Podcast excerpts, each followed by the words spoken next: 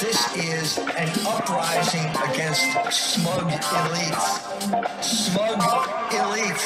So they're the villains, and the opposite is America. Because America is now one big gay disco.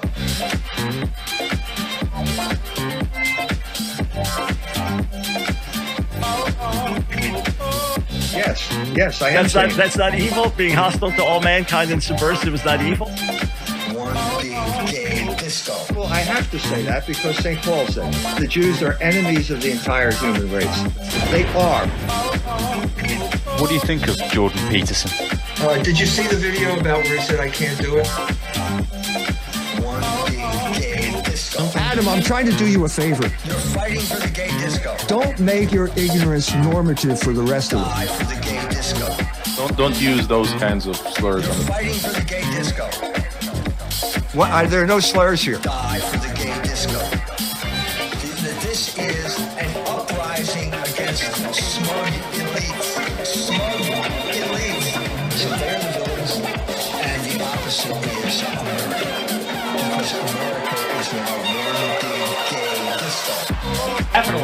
our most requested guest, uh, Dr. E. Michael Jones, a man who needs no introduction. I mean, it is. That, that's what they. That's what they pay the Rockefeller Foundation to do. Uh, you're not supposed to know what I just told you.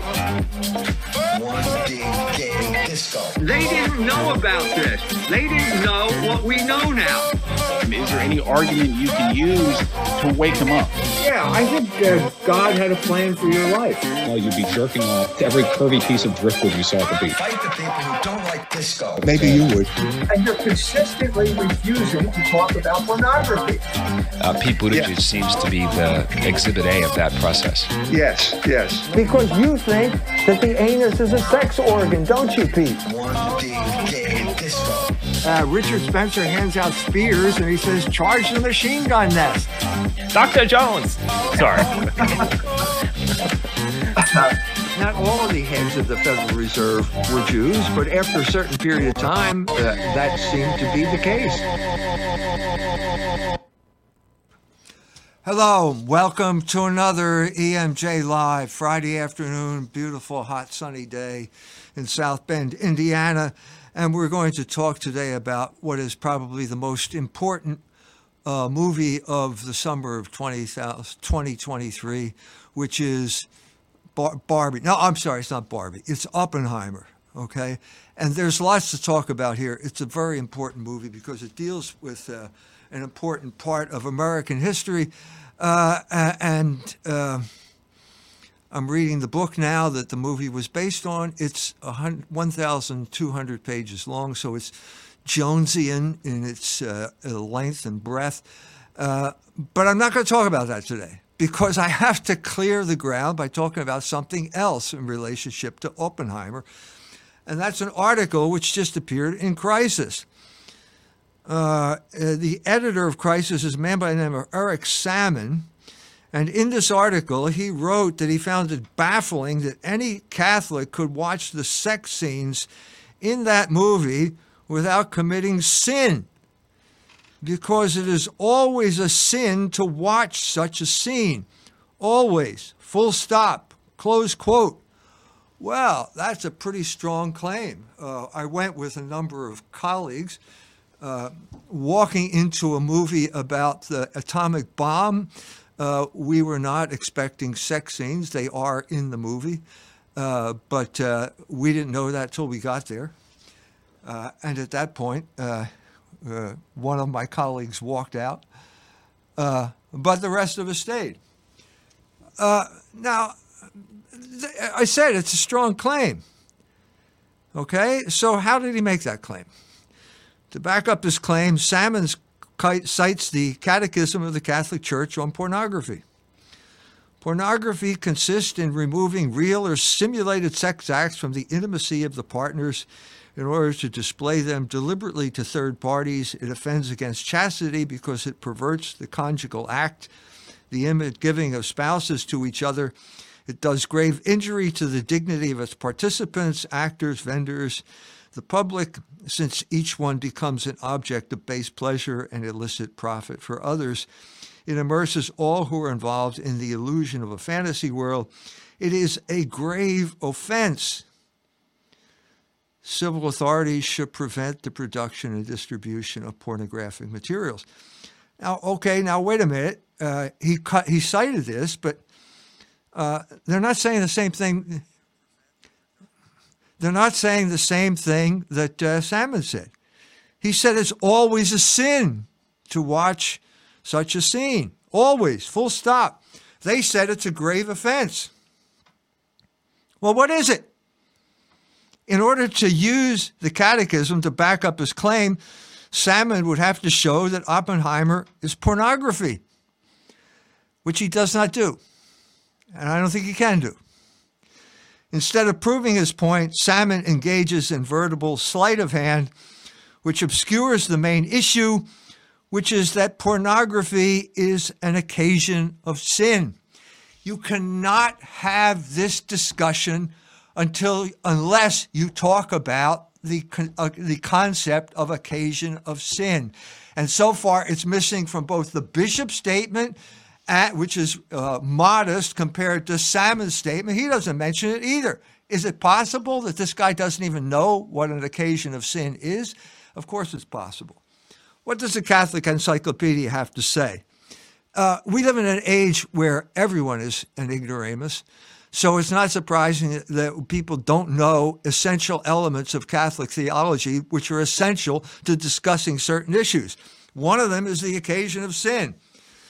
This is what the Catholic Encyclopedia says Occasions of sin are external circumstances, whether things of things or persons, which either because of their special nature or because of the frailty common to humanity or peculiar to some individual, incite or entice one to sin. It is important to remember there is a wide difference between the cause and the occasion of sin. The cause of sin is, in the last analysis, the perverse human will and is intrinsic to the human composite. The occasion is something extrinsic and given the freedom of the will cannot properly speaking stand in causal relation to the act or the vicious habit we call sin. There can be no doubt that in general the same obligation which binds us to refrain from sin requires us to shun its occasion but they're two different things.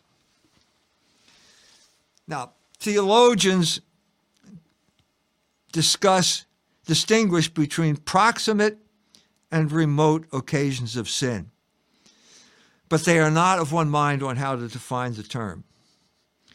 De Lugo defines proximate occasion or near occasion as one in which men of like caliber, for the most part, fall into mortal sin or one in which experience points to the same result from the special weakness of a particular person.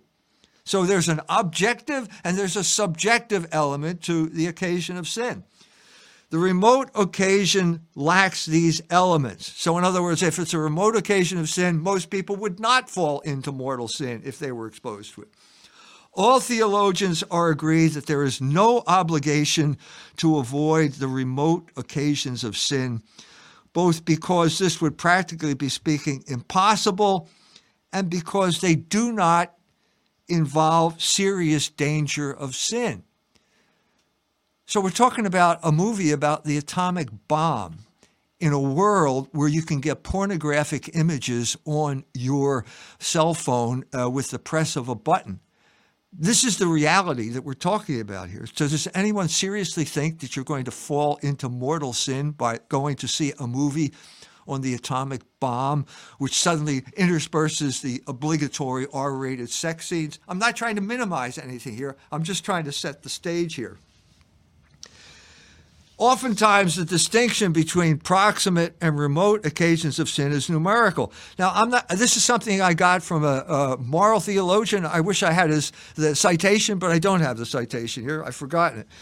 So, getting uh, getting drunk is a sin. A bar may be an occasion of sin.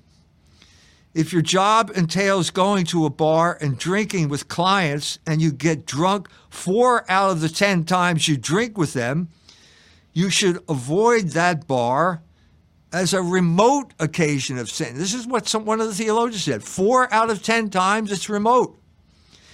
If you get drunk nine out of the 10 times you go there, you should avoid the bar as a proximate or near occasion of sin. In other words, you have a moral obligation to avoid that. And if you deliberately, you deliberately go to the bar to get drunk, you're committing a sin. Uh, In addition to the sin of, of uh, if you're, you're deliberately putting yourself in harm's way, it would be sinful, which is what I say. Deliberately frequenting a near occasion of sin is itself sinful unless you have a sufficiently serious reason, which may be the case if it's part of your job.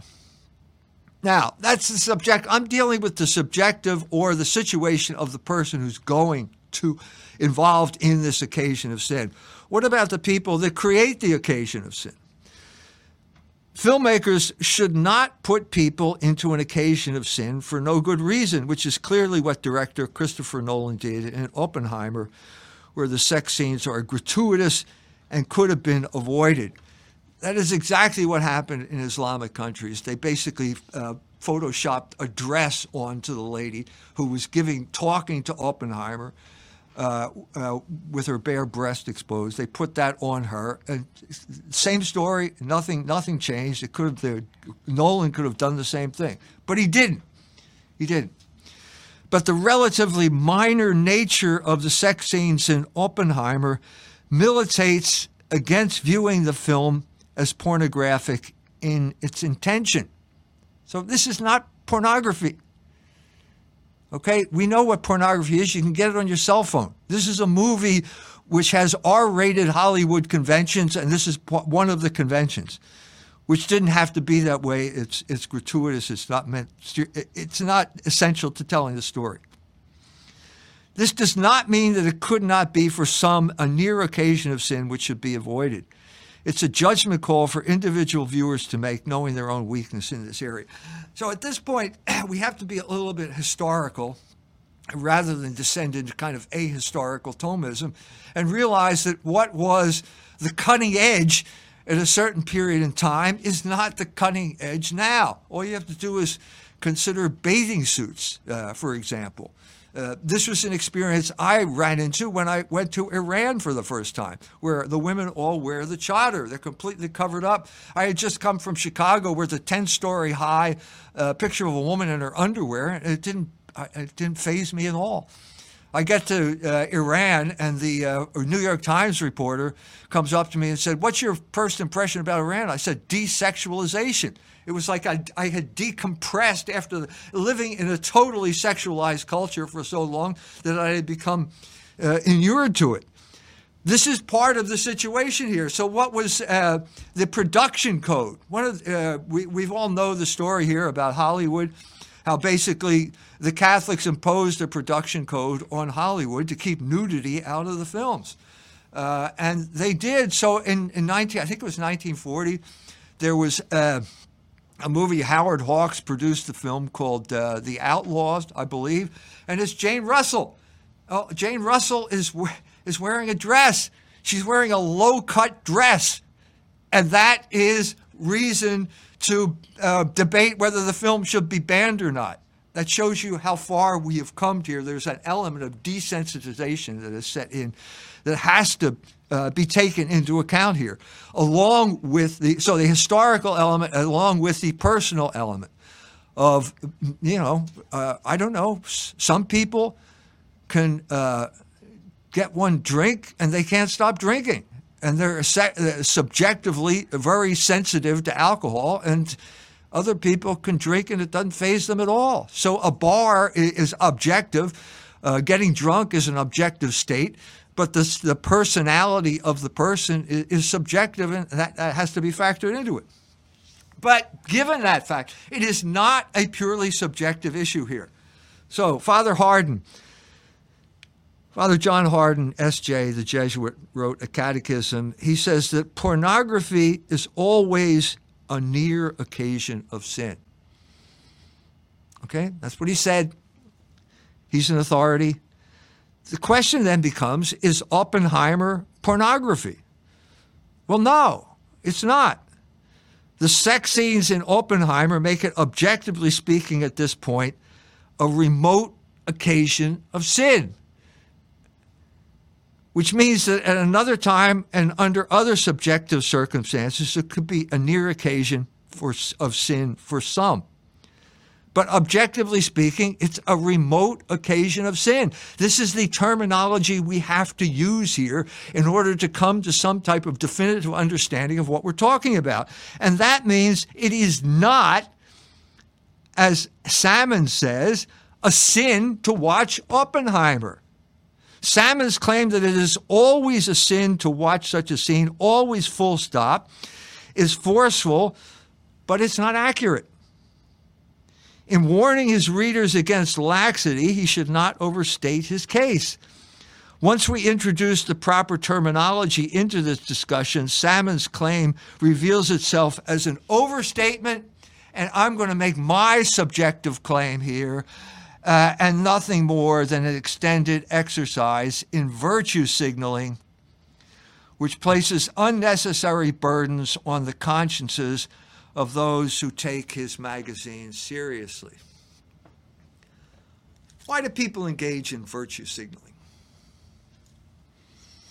The answer is guilt. The answer is guilt. So, whenever you see a sign on someone's front lawn uh, saying, in this house, we believe that science is real and blah, blah, blah. It's virtue signaling.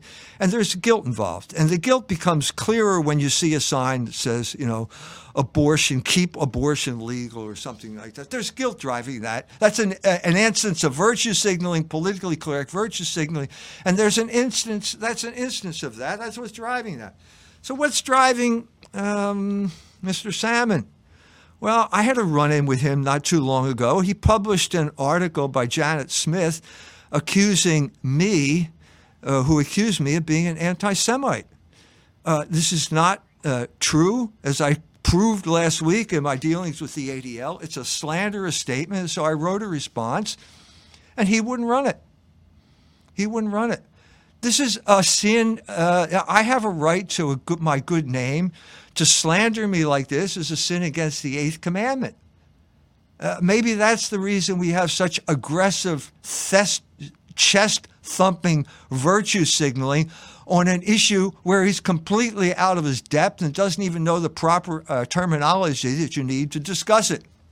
Anyway, that's my rant. Let's hear what you have to say.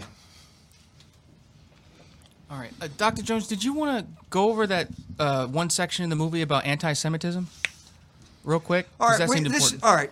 I will go. This is we are going to we're going to get into this uh, in depth uh, next week uh, because there's too much here just to cover in one thing. I just had to clear the air uh, with this thing, but there's a whole dialogue here uh, between.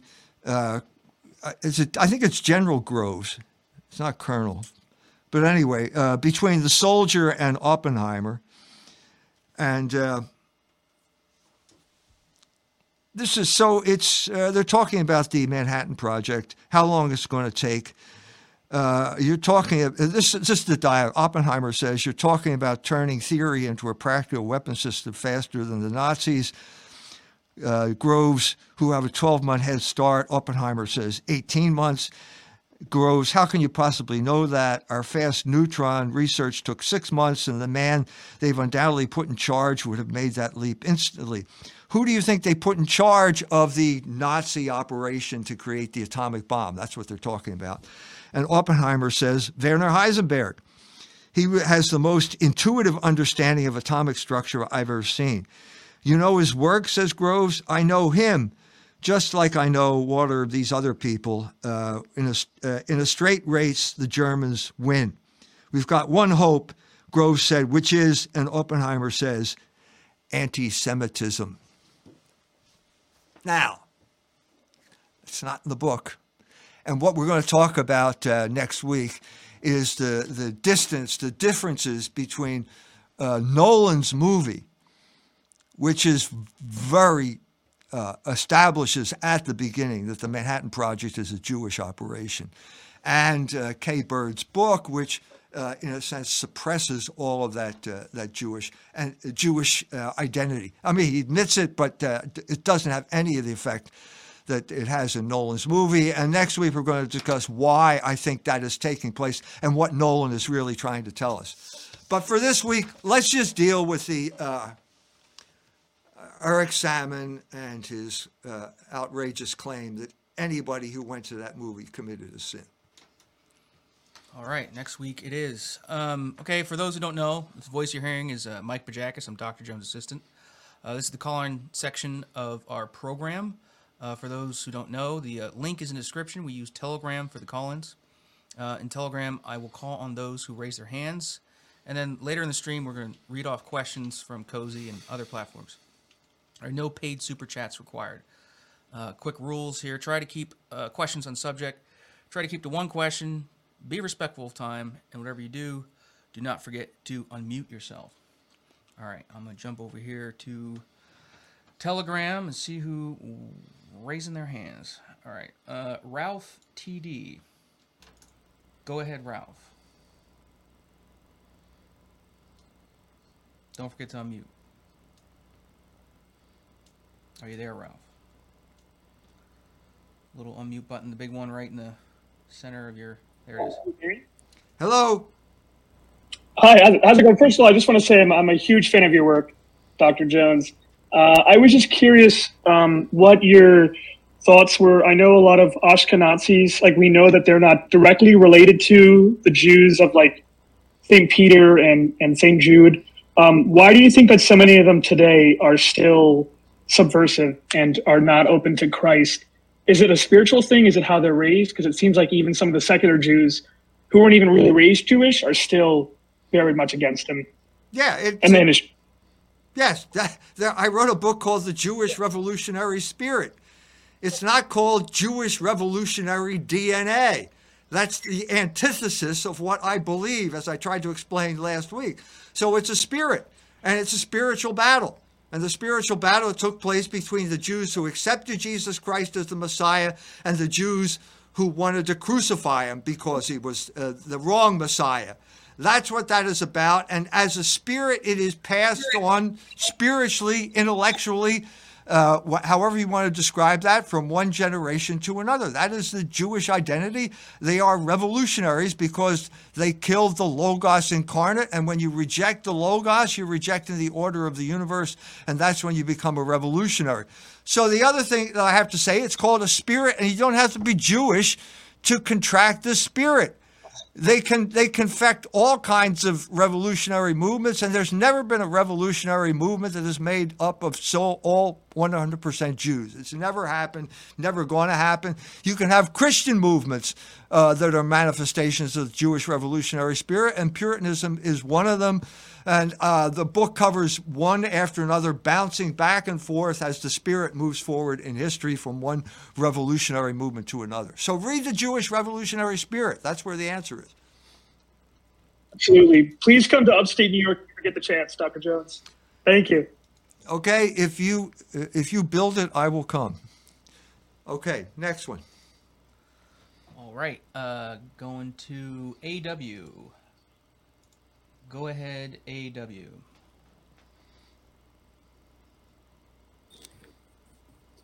Hello, Dr. Jones. Hello. Um, my question is, hi. Uh, my question is, in your opinion, how much longer do you think the um, Holocaust narrative will last? I mean, when when do you think there will be a total collapse of this One month from now. narrative? One month from now, total collapse. That's when the book. That's when I, the Holocaust narrative as a book comes out. It's already happening across the board. Uh, It's the the the, the Jews are upset. Uh, the, every people all around are talking about it. Uh, everywhere you go, you know, wherever it is, people come up to me and they, one way or the other, they've had bad experiences with the Jews and uh, they've had it. It's over. And there's not, uh, you know, all the king's horses and all the ADL's men can't put Humpty together again. It's collapsing. So I just had uh, a lady uh, spent 40 years in New York City as a left wing agitator working with communists or whatever the you know this congeries of left wing groups, and she's leaving New York City because the issue is the Jewish question. And she said, if you're not dealing with the Jewish question, you're not dealing with the fundamental issue of our age. People all across the political spectrum, both right and left, are coming to this conclusion, and there's a convergence here. and I think this is the moment. It's, it's going to happen. It's happening right now. And uh, when the book comes out, uh, that will be the coup de grace. Will the governments of the West f- finally let go of this narrative, or will that take a bit I, longer? I think it's already happening. I've already told you about uh, my experience in Ireland, which is a completely conquered province of the, of the oligarch. It was conquered by Google and all those people that they let in unknowingly. And uh, my good friend uh, uh Gemma uh, called me up, and uh, there was a bill, basically the hate crimes bill, of the kind that are proliferating now as an act of desperation in places like Florida, for example. Uh, uh, Ireland was had this hate crimes bill. It was ready to be signed, and uh, she said to me, "You know, something's got to happen. There's a crucial thing that's got to happen by tomorrow." And I said, well, uh, somebody, a guy that she knew had to do something. He was a powerful guy. He had to do something by tomorrow. And I said, well, I'll say a prayer. And God heard my prayer. The guy did it, and they backed down, and that bill got withdrawn. That bill, uh, the hate crimes bill, has been withdrawn. Uh, you know, so this is this is we're coming to the crucial moment here. The Biden administration has just passed the most far-reaching uh, government proposal to fight anti-Semitism in American history. This is no exaggeration. Every single office of the government now has to come up with a comprehensive plan to fight anti Semitism. And that means the U.S. Department of Agriculture.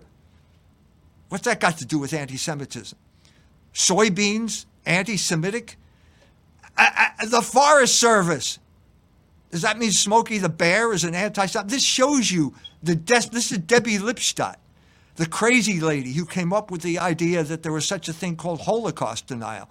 These 450 Jews now totally control the Biden administration.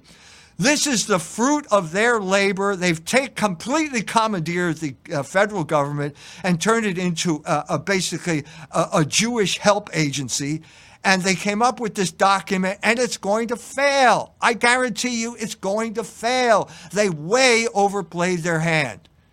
They're overplaying their hand across the board. We spoke last week about how the ADL, of all people, had to back down and their attack on me. They're overplaying their hand. This is the moment. This is the moment when the tide is going to turn. People are going to look back in history and say, it went that far, but it never went any farther. And then suddenly the tide receded, and you see all this stuff left on the shore, all this dead stuff. And that, it went or went farther than that. I think this is the moment where we're dealing with that. This is the moment in history where we're this is going to happen. This might if you're that your question, that's my answer. Okay, thank you, Dr. Jones. You're welcome. All right. Um, next we have uh, where is it? Eric Brandit. Go ahead, Eric. Hello, can you hear me? I can. Great. Uh, kind of piggybacking off of the Hollywood discussion, um, I want to ask you about something that you posted on Telegram recently uh, regarding the Jewish actor cast as Superman. Uh, I've noticed that all mainstream superheroes were created by Jews Superman, Batman, Captain America. Right. Uh, Stan Lee's real name was Stan Lieber, he was Jewish. Right. Uh, and they seem like kind of the silly attempt to create a messiah. And of course, Hollywood's been pumping out endless superhero movies for years now, like this upcoming Jewish Superman movie. Right. So I wonder if you could just talk a little bit about superheroes as a Jewish art form. Yeah, this is a. There was a, an an exhibit I think in Brooklyn about the origins of Superman. So basically, it was two Jews in America during the 1930s. Uh, now, when you were a Jew in America in the 1930s, like uh, let's say uh, Oppenheimer, classic example, uh, uh, German Jewish origin, didn't like the Ostjuden at all. They want to assimilate. They want to assimilate. This is the same thing with Robert Moses, the man who wrecked uh, the Bronx with his highways. Uh, he was uh, a German Jew who wanted to assimilate, wanted to become American, and so that's that's where the where Superman came from. So Superman is a mild-mannered reporter by by the name of Clark Kent until something bad happens. Then he reveals his true identity. So there's an element of crypsis here. You know, he goes into a phone booth. I always loved the fact that he would go into a phone booth and ch- what's Superman going to do in the age of cell phones? This is a problem for Hollywood that I'm sure they're capable of solving if they ever get their writers back. But anyway, he goes into a phone booth, takes off the clothes, and suddenly he's Superman. It's like the Jew finally came into his own. The Jew can take care of this, and he flies off, capable of leaping tall buildings at a single bound, and so on and so forth, up until one thing happens. What's the one thing that he doesn't want to happen? As soon as he's exposed to kryptonite, he gets weak and he starts to die. What's kryptonite? Well, it comes from the planet Krypton. It means hidden. Crypto is the Greek word for hidden.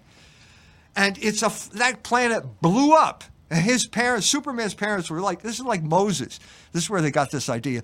They put Moses in a little uh, basket with pitch and bitumen so it floated, and the Pharaoh's daughter picked it up, and uh, Moses was nurtured uh, into being a prince in the new land. Well, that's the Jew. That's the Jew in America. Uh, uh, so his parents put him in a rocket ship, and he blasted off. I think his name was Jor-El or Kal-El. Uh, El, meaning Elohim, which is one of the words for God. And he lands here. But whenever anyone reminds him of where he came from, in other words, that he came from Krypton, he gets weak. Well, that's exactly the, the, the, the biggest fear of the assimilated Jew in America.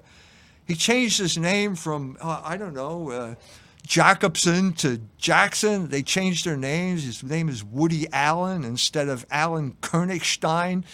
Uh, uh, he's become an American. Woody Allen is kind of of that ge- generation. He's a great American. They put in this idea of assimilation because that was the state of the art of this type of thing uh, at that time, the 1930s. They were trying to assimilate. Well, another example of this is X Men. And X Men is now much later version of this, and this is now when they have taken over the culture, and so they're no longer ashamed. And so the scriptwriter for X Men uh, said basically it's uh, the X Men are a combination uh, homosexual and Jew. So in other words, what comes out now is the Jew is subversive. And and X Men and that Bryan, what is it, Singer, the guy who directed the first one, uh, is arrogant and, and flamboyant in uh, flaunting the fact that Jews are now subversive, and you better get with their program now. It's no longer assimilation. So anyway, this is the. I think this is the covers the whole gamut of the the whole uh, Jewish fantasy known as superhero. Good analysis. Thank you. You're welcome. Okay, next we're going to go to the Islamic Space Program. Go ahead, Islamic Space Program. Don't forget to unmute. Uh, sorry about that. Uh, hi, Dr. Jones. I had a question about uh, in 132 to 136 um, AD, the Bar Kokhba or Kokhba revolt. Right. My question is how many Christians came to the defense of Israel during the the last Ro- Roman Jewish war? None.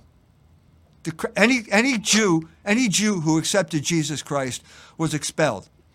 They could not they could not be part of the Bar Kokhba rebellion. They were all expelled, and so it was a totally uh, uh, what what what is this is an admission that uh, Christianity or the Jude whatever being a Jew is not biological. It is spiritual. It's a spiritual belief.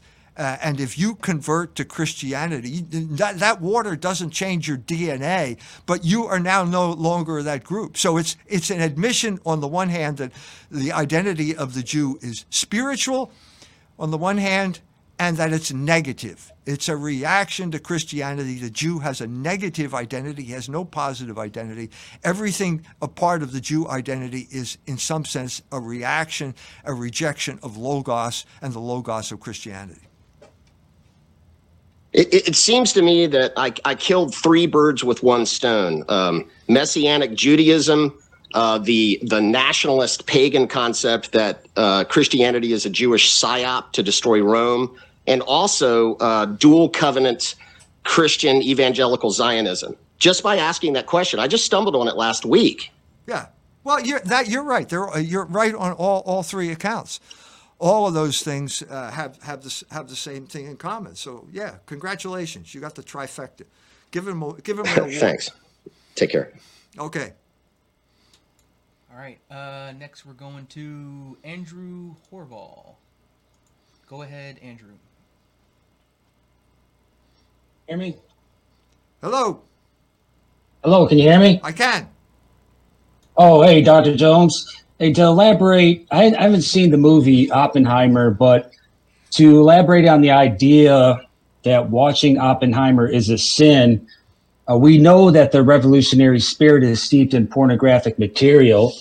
Um, knowing this, it seems that there is no surprise that Hollywood would insert sexual scenes in the movie. We read in the book of Psalms, Psalm 103, 101, 3, I will set no wicked thing before my eyes. I hate the work of them that turn aside and shall not cleave to me.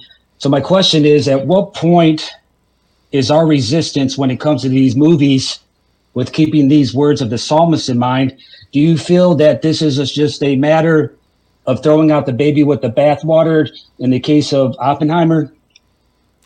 I'm sorry. What would you explain what you mean by throwing the baby out with the bathwater? What what which baby and which bathwater?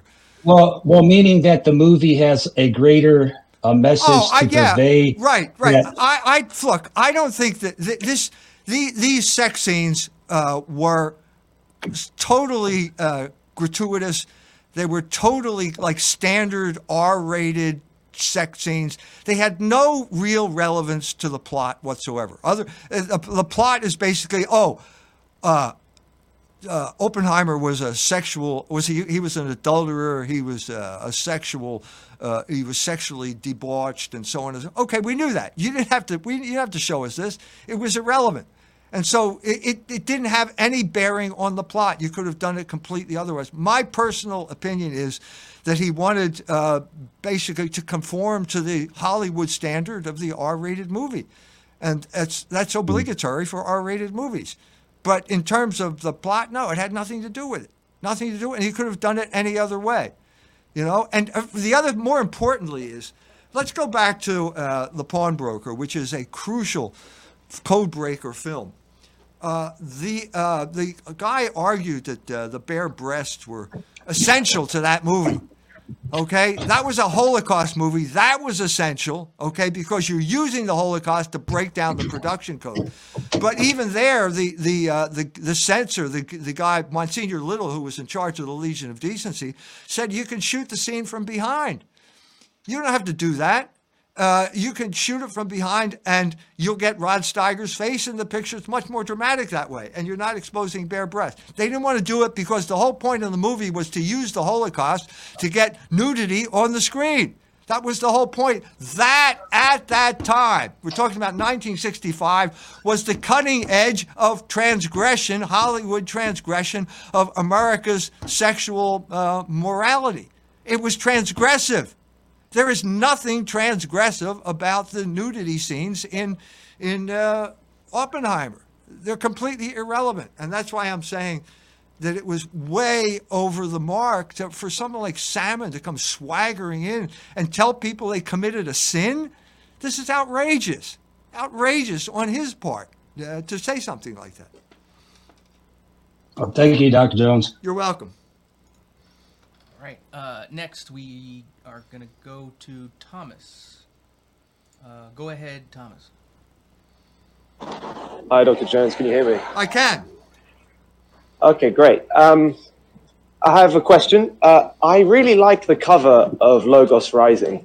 I think it's a brilliant cover. Thank you. And if if I'm not mistaken, I think I found out recently that was it your grandson that that, that drew it? Yeah, he did. Yes. So he he's studying art or something. I think you said that when I heard He it. He did study. Um, he, my he's he's graduated. He studied art at the Tyler School at Temple University.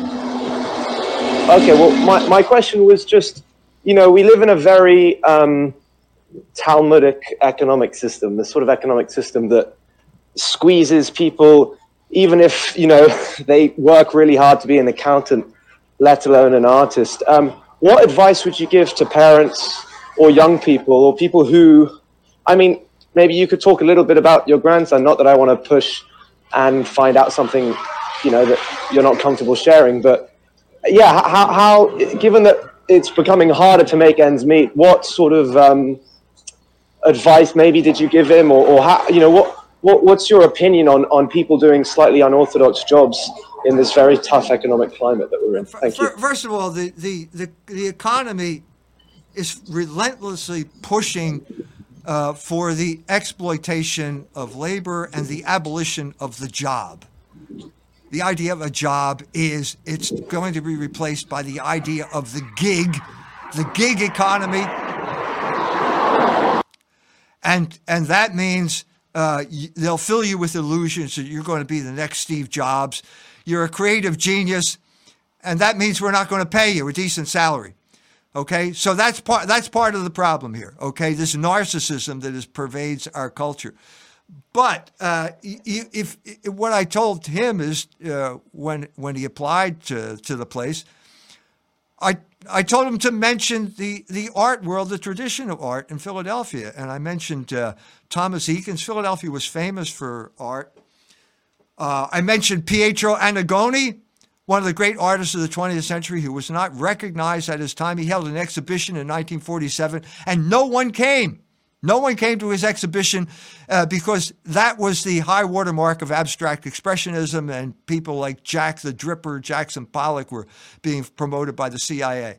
He became the most famous, the most famous artist portrait artist of the 20th century. I don't think that's any exaggeration. I'm going out on a limb to make that claim, but I think it's true. Just check out his picture of Queen Elizabeth, and you'll understand what I'm talking about. And you'll also understand that after the English aristocracy saw that picture of Queen Elizabeth, they lined up at Pietro Annigoni's door in Florence, and the line went all the way around the block, and he became, uh, you know, had enough commissions to take care of that for the rest of his life including commissions to do covers for Time Magazine. So, what I'm saying is, you have to uh, find your roots and you have to have some sense of vocation, have some sense of purpose in life, that you are part of a continuum. This is what I try to instill in my grandson that there was a continuum of Catholic art that uh, went through Philadelphia back to Italy and places like that. This is when I wrote why I wrote the book, one of the reasons I wrote the book.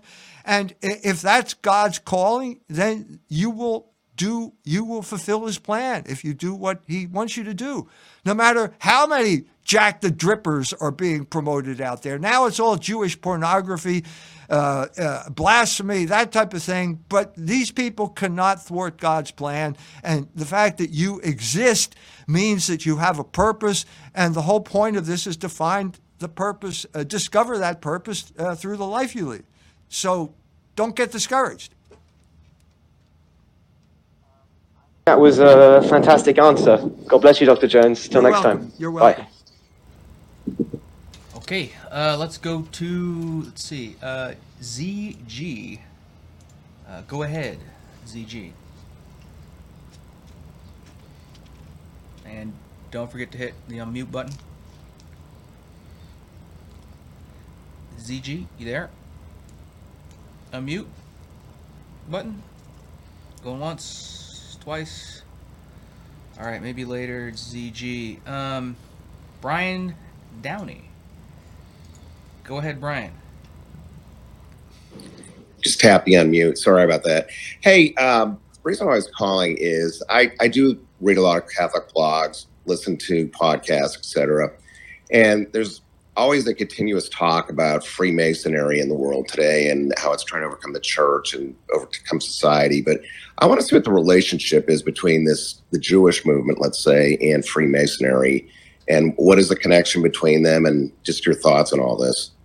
Yes. Good question. I cover this in detail in both uh, the Jewish Revolutionary Spirit and uh, Barren Metal, where it's even more important. the, the uh, Freemasonry is based on some type of Kabbalistic understanding of the significance of the temple. Uh, the, so it's a Judaizing type of sect. It got weaponized. Originally, in the Middle Ages, it was a actually a, a, a guild for actual masons who traveled around and built churches. They were skilled craftsmen.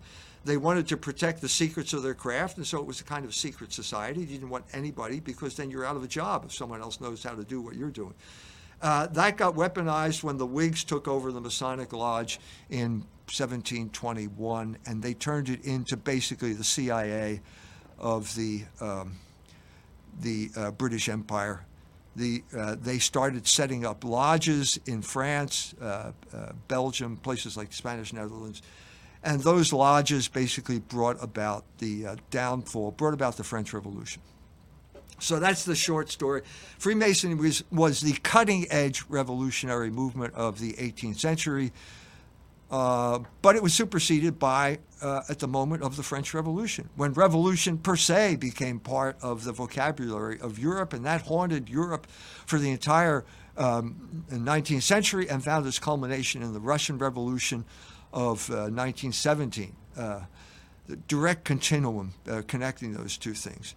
But uh, at uh, Louis Philippe, uh, the Duc d'Orléans, the king's cousin, who changed his name to Philippe Égalité, Equality Phil, uh, was going to be guillotined. He wrote a memoir right before he was guillotined, and he said that the Masonic Lodge is the candle and revolution is the sun. And when the sun comes up, the candle is no longer necessary. So it's a, it's a, an obsolete revolutionary movement at this point. And if you want my humble opinion, uh, the people who talk about the Freemasons taking over the church are simply afraid to say the word Jew.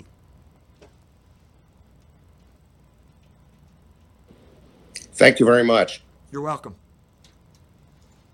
Okay, uh, I think we'll do one more question here via calling, and then we're gonna jump to chat. So you guys on Cozy as well as Rumble, I'm gonna start asking Rumble some questions because people are jumping in the chat there. Start writing down your questions, and we'll get right to you. Uh, let's see. Oh, uh, no one wants anyone left. Let's see. No one's raising their hands. Anyone have any more questions in Telegram? There's one. Okay, that's right. Joey Diaz. Go ahead, Joey. Hi, it's Jose. Um, how are you, Jones? Uh, Dr. Jones. Good. Can you hear me? I can. Okay. Okay. Uh, the last question for for the call-ins uh, will, will be uh, here in Portugal. We will be starting the World Youth Day next week. And uh, on an on, uh, unrelated note to this topic of Oppenheimer, uh, do you have any thoughts on on uh, this movement of World Youth Day, where uh, the Pope goes visits uh, various countries, in, in particular, well, uh, particularly here in Portugal, eh, there's a lot of issues uh, getting about the mainstream regarding the, the how much money it is it was spent on infrastructure. Do you have any thoughts on the the whole topic in general, uh, how it came by from uh, by by Pope Saint Pope uh, Jean Paul II, for example? Do you have any idea? I, I? I, I think my my feeling. I've never been to a World Youth Day. My sense was that they got, a, got they got out of hand under John Paul II. That uh, in spite of his attempt to control them, they just became a kind of uh, liturgical Woodstock. Uh, the the crowd, the masses, took on a life of its own, and it was not particularly spiritual. Uh, since that time, uh, we have a new pope, and we have the the Jesuit uh, regime, the Jesuits ruling the church now in the interest of the oligarchs, uh, which does not, I have to say that. I mean, I'm disappointed, but I have to say it. But at the same time, I have to say that it's still the church, no matter who's in charge, who's uh, running it from Rome. I think that uh, lots of times uh, what you hear from the Pope is what the Jesuits put in his mouth, and sometimes you hear stuff that they that he says all by himself, and sometimes it's hard to distinguish. Uh, but uh, I'm constantly confronted by people. I just got a, a letter today from a man uh, in Germany. The letter's in German. He's been watching my stuff for years. He realizes he was raised as an atheist, so he's probably from East Germany. Uh, he's not baptized. I assume he's not baptized. Uh, but he now realizes that atheism is a mistake. and he's trying to develop the spiritual life and he wants to know what to do. He's thinking, should I become a Muslim? He keeps talking about the Muslims. He admires their standing up for what they believe and so on and so forth, but it's not part of his culture. And I said, uh, look, there's one thing you have to do. You have to be baptized. If you want to be saved, you have to be baptized. This is the message of Peter. It's been the constant message of the church to this day. It's obscured now by dual covenant theology, which says the Jews can go to heaven without being baptized. That's wrong. Uh, it's an error that is, is circulating in the air. You have to be baptized. If you're going to be baptized, there's only one place you can do it, uh, and that is the church founded by Jesus Christ, okay, which is the Catholic Church. And then immediately here, well, they got all these gay flags flying on the church in Germany. And, you know, it's sad.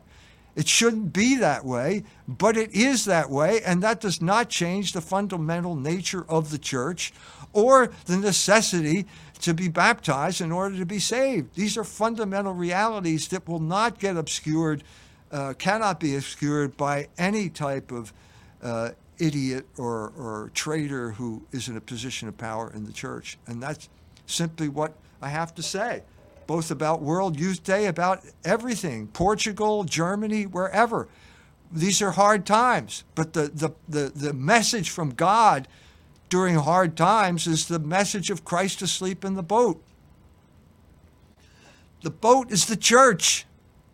The church is tossed about on a stormy sea because the devil has power in this world. And whenever the church is going through this type of crisis, it always seems that Jesus Christ is asleep. And so finally, the apostles can't stand it anymore, and they go and wake him up and they say, Don't you care that we're all going to die? Well, that's the situation we're all in right now.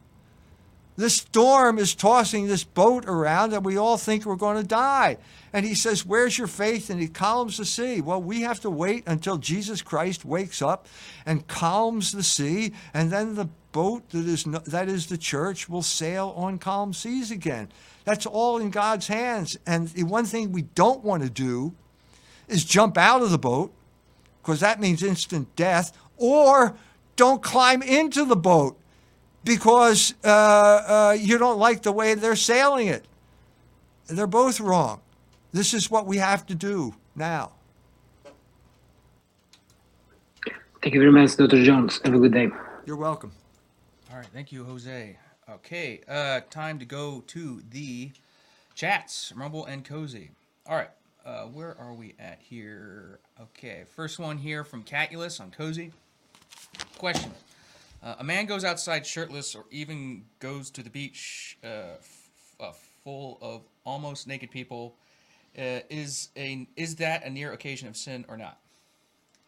Yes. I, yeah, I think.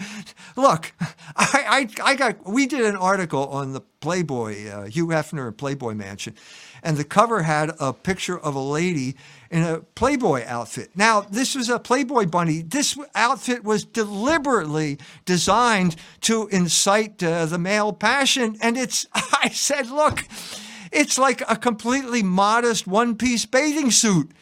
So the lady writes to me and says, You should be ashamed of putting that. I said, Have you been to the beach lately? So what we're dealing with is basically transgressive fashion. It's transgressive. We're trying to transgress. You got all these young ladies who are now trying to tr- get as close to uh, being transgressive as possible, which means that the, the bathing suit is getting smaller and smaller, and the flesh that you're seeing is getting greater and greater. Okay? Now, if you, uh, if this lady walked onto the beach in Michigan City in 1920, she'd be immediately arrested. But it's not 1920 anymore. It's 120, it's 100 years later. And uh, the only consolation I can offer you about going to the beach is that an element of desensitization sets in. You know, so the first time you go there in the uh, in the early summer, you're shocked. By the time September rolls around, you're not shocked anymore. You know, until there's another transgressive act. This is unfortunate. This is why you need to maintain standards. But uh, in a sense, the desensitization is God's way of protecting you from uh, sensual desires. It is what it is. this is what this is. I think I think that the going to the beach is exactly what I mentioned at the beginning as a remote occasion of sin. Okay, it is so r- remote means in some sense you can't avoid it. I mean, what do you mean? I, do you mean I can't go to the beach anymore? No, that's too extreme. That's too extreme. I have no control over the people, the bathing suits at the beach, but I'm not, I feel like going to the beach. I really like to swim, and I'm not going to do that. So I would say, uh, given our culture, it's a remote occasion of sin, which means it's it's not it's not serious. You- You're not in serious danger of committing a mortal sin by doing that, and so therefore you shouldn't burden your conscience with it. Now, I was in Berlin in 1975 living with Palestinians. And they came from a puritanical culture into one of the most decadent cities in the world, and they were completely swept away because they did not have that type of desensitization. That's part of the problem. That's what happened to them. They all got swept away by the vices that were readily available in Berlin, uh, and, and vices to which the people, the natives of Berlin, were relatively immune. I mean, you knew they knew there were whorehouses. They knew there were whores in Berlin. Uh, the Germans do succumb to this type of thing, unfortunately. But when you grow up in an atmosphere like that, it's not like coming from from uh, what the Palestinian territories or something like that. They were Palestinians. So this is the best the best I can say to you. There's no point in burdening your conscience about the sins of other people. Uh, the sins, uh, the, the fact that the authorities have let you down, the fact that the Catholic Church has been crippled by the Jews in its efforts to maintain moral standards, largely because of the fault of the Catholic bishops and so on and so forth. But there's, no, there's nothing you can do about it. It's the world we live in, and so therefore, at best, it's a remote occasion of sin. Uh, okay. Uh, next, uh, let's see, from Mark Newcomb. Uh, question Dr. Jones, uh, who was your favorite pope? Leo the Thirteenth. And why? Because he was a great uh, intellectual, uh, understood uh, the, the, the political currents of the 19th century, and did a lot uh, in terms of uh, in, uh, writing, and lived a long time, basically could articulate the issues. Articulate the issues, the political, intellectual issues facing the church, and refute them in a compelling way, beginning with his association with Civiltà Cattolica, all the way up to uh, issuing encyclicals like Rerum Novarum, which dealt with the worker issue, and Aeterni Patris, which uh, mandated Thomism as the uh, official philosophy of the Catholic Church. Uh, from Rumble, uh, Techno Skills asks uh, Is ISIS the Israeli Secret Intelligence Service or Islamic State in Syria? Islamic State in Syria. I don't know whether other people have taken over, but it's traditionally that group of uh, guerrilla guerrilla warriors uh, that the United States hired as proxy warriors to overthrow uh, the uh, Assad uh, regime in, in Syria. And and what and um, I, I think he's kind of saying this facetiously. Are were they involved with the Israeli special intelligence or Yes, they were. and, and how If- so? If, the, well, if they were wounded, they would be flown to Israeli hospitals to be treated. So there was close collaboration between them and the United States and uh, Israel. And the man who uh, really put them out of commission, it was the Iranians and the Russians collaborating that basically defeated ISIS in Syria. And the main man who was responsible for that was General Soleimani, uh, uh, the man that Trump murdered to his disgrace and eternal shame great a great hero among the Iranian people and the man who put a stop to those. You remember what those people were doing? They were, you know, they, they'd line up uh, people and cut their heads off. They were terrorists in, of the worst sort. Uh, and uh, they hated the Shia even more than they hated Christians. I remember reading a, an article in Stern, the German magazine, where the the, uh, the reporter from Stern shows up in uh, Syria, and suddenly this guy, ISIS guy with a big red beard, shows speaks fluent German. Okay, he converted to Islam, and now he was a terrorist. And the first question he asked him is, "Would you like us to see? Uh, would you like to see us decapitate a Christian or a Shia?" So this is the type of people they were. And thank God that uh, Soleimani, the Iranians, and the Russians put an end to these uh, this group of terrorists. Uh, from Rumble, Thomas Triple 07. Uh, Dr. Jones, do you think RFK Jr. knows that the Jews killed both his father and JFK? I, there is such a tragic story here. So I can't answer that question. I he said at one point, I support Israel's right to exist, and I tweeted immediately, did Israel support your uncle's right to exist? I mean, it's all out there. The the, the connection between the Mossad, then Ben Gurion, the Dimona nuclear reactor, and the collaboration with the CIA to kill to kill Kennedy. So look, this is a tragic. Uh, the tragedy of the Kennedy family continues now with Robert F. Kennedy Jr. So he makes a. Uh, uh, he's speaking uh, off the cuff after dinner, and someone's recording him, which he should that should not have been allowed. That was an injustice to Robert Kennedy, in which he's trying to discuss a scientific paper after dinner, which is not really where you discuss scientific papers. And he talks about some little cur, uh, you know, uh, little indentation in the DNA that uh, if you're going to inject it, something there, it will affect Chinese. Uh, it won't affect the Chinese and the Jews, but it will affect whites and blacks. I don't know how there's no what such thing as white DNA, but I don't know what he's talking about. Anyway, he should have the right to say that. He should have the right to do that. But at this point, the mainstream media, which is Jewish, totally Jewish controlled, uh, springs the trap and they denounce him as an anti Semite. Okay, that's the beginning of the story. That's not the end of the story. Phase two Rabbi Shmuley Boteach shows up and announces he's not, I know Robert Kennedy, he's not an anti Semite. And at that point, Robert Kennedy is beholden to Shmuley and he does whatever Shmuley wants. This is the oldest trick in the book. It's called good cop, bad cop. Bad cop are the mainstream media. Good cop is Rabbi Shmuley.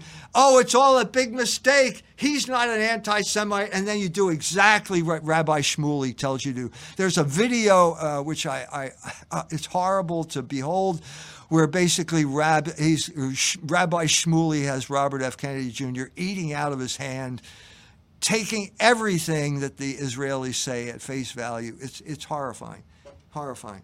And it shows you that Kennedy is just out of his depth. As I said about that lady, that we had a long conversation with that lady, the communist agitator from New York, who was completely disillusioned with uh, revolutionary left wing politics, had a long conversation about Robert F. Kennedy and why we're all sympathetic to him. You know, we all uh, wish him well. When he started talking about rolling back the coup d'etat of 1963, we all cheered. But you can't do that unless you know what the story is right now. And the fundamental issue right now is Jewish control of our political system.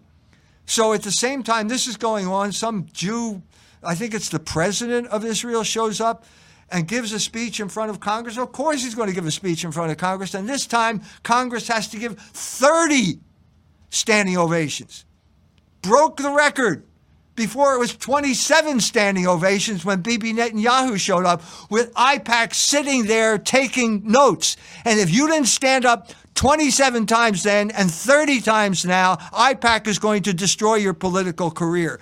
Now, if you can, if Bobby Kennedy doesn't know that, he should go back to talking about vaccines and start cleaning up the Hudson River. He's not fit to run for president.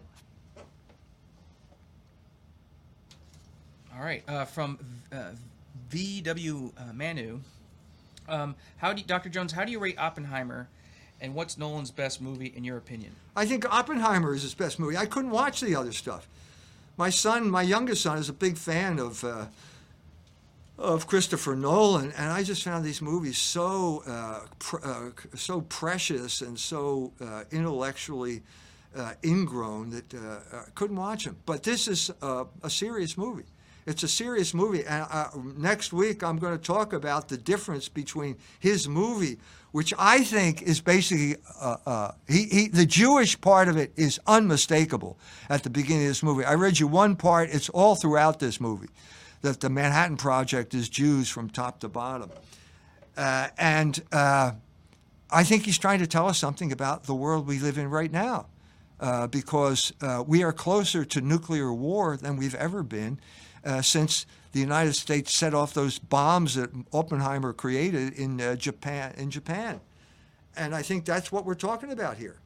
You know, can you trust a Jew to represent you in Congress? No. No. Can you trust a Jew to be uh, enforce the law when he's uh, Attorney General? No. Can you trust a Jew to represent the interest of the United States of America when he's Secretary of State? No. I mean, what more proof do we need than Antony Blinken or, or Mayorkas or uh, Merrick Garland? This is the lesson that we have to learn. And I think what he's saying is can you trust a Jew to uh, create the bomb, the atomic bomb? Well, I mean, that's what we'll discuss next week. All right. Uh, so it's uh, five past six, Doc. A couple more. One more question. One more question. All right. From Rumble, let's see. Uh, uh, Haig uh, Dr. Jones. Uh, how do your Iranian Muslim interlocutors uh, react to your uh, driving them to the logical conclusion that they need to be baptized to come into understanding of the logos? This is this is premature this is premature. I have to I have to talk about logos. I, I can't I can't just r- rush into your life and tell you you know you you've got to do X Y and Z. We have to have a preliminary discussion. And in order to facilitate that discussion, I proposed a new paradigm, a new paradigm for Iran, which is the old paradigm. And the old paradigm is the Magi three Persian kings, the three kings who came from the east. They got started by studying Logos. They studied the Logos of the universe because that's God's creation. And they realized that there was an order to that. And they were trying to figure out that order. And in the middle of their figuring it out, a new star appears. And they saw that this star was significant. And they followed the star. And the star led them from following, un, trying to understand Logos, it led them to the Logos incarnate. And at that point, I have to drop out of this discussion because at that point, it's the relationship is between you and the Logos incarnate. I can't force anybody to make that decision. God won't force you to make that decision. God wants you to make that decision, but He's not going to force anyone. You have to be able to go there yourself. And that's something that I, I, can I can lead you. I can say, look, you follow the Logos. We have a duty to follow Logos because we're rational creatures. I'm saying if you do follow the Logos sincerely, God will lead you to the Logos incarnate. And at that point, you're going to have to make the decision whether you accept them or not. This isn't just uh, Islam, it is true about Iran. And this is a discussion I've been trying to have uh, for 10 years. It didn't occur to me. The first thing I talked about was sexual liberation as a form of control. And that immediately got their attention. And I've been talking about for that. But this is the development of thinking about that. When I said to, to discussions I had with the late uh, Nader Talebzadeh, it's not just something that is peculiar to Muslims. Everyone is in that same situation. And if you read the September issue of uh, Culture Wars magazine, you'll find out that Nathaniel Hawthorne was in exactly the same situation that I described with the Magi. So this is a pure, uh, the descendant of the Puritans, a man who never left New England villages until he was 50 years old. Suddenly, because he wrote the campaign biography for Franklin Pierce, he's the consul in Liverpool where he makes enough money to take his family to Rome. So God leads this guy to Rome, and then he leads him to St. Peter's Basilica, which is not the type of thing you see in Concord. That's not the type of church you see in Concord. And he's overwhelmed with the beauty because beauty is a transcendental. Beauty will take you to the presence of God, but it's not going to get you inside the door. That's different. That's faith. Beauty is reason. Faith is transcends reason. And so God not only brings him inside St. Peter's, he takes him to the confessional. Pro uh, lingua anglia. You could have confessed in the English language here because he never spoke a word of Italian, as far as I know. And at that point, he has to make that decision. We all have to make that decision. That's the uh, faith. Is, is this the log? Is this guy the Logos incarnate? Do you accept what he says? And he couldn't do it. Couldn't do it. Now that is the, the one of the great mysteries of my life. I've been dealing with Hawthorne for 50 years now. I wrote my dissertation on Hawthorne. It is the fundamental issue of Hawthorne criticism, especially the end of his life, why he never finished those four final novels. It is a fundamental issue. Hawthorne, I learned this time around, uh, had an, the original plan for the Scarlet Letter was to have Dimmesdale confess to a Catholic priest. This is a man who was obsessed with sacramental confession for his entire adult life. And yet, when he came to that confessional in St. Peter's, he couldn't go in. Couldn't bring himself to go in. And he comes back to Concord and he's melancholy and nobody knows why. And he just sits in the room. They have a, a tower where he's supposed to write and nothing's coming out. And he dies a gloomy man. Anyway, thank you. All right. Okay. Thanks, guys. This has been another episode of EMJ Live every Friday at 5. Uh, if you guys aren't already subscribed to Culture Wars, a magazine, go to culturewars.com. Our July August edition is going to be posted here shortly. It's going to be a good one.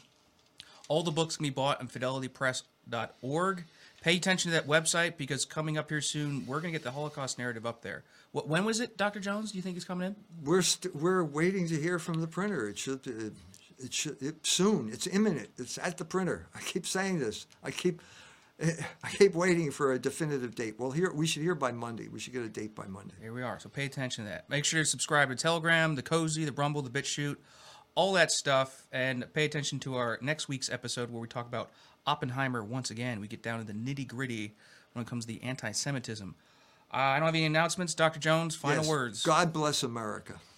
God bless America. All right. Thanks, guys. Have a good one. See you next time.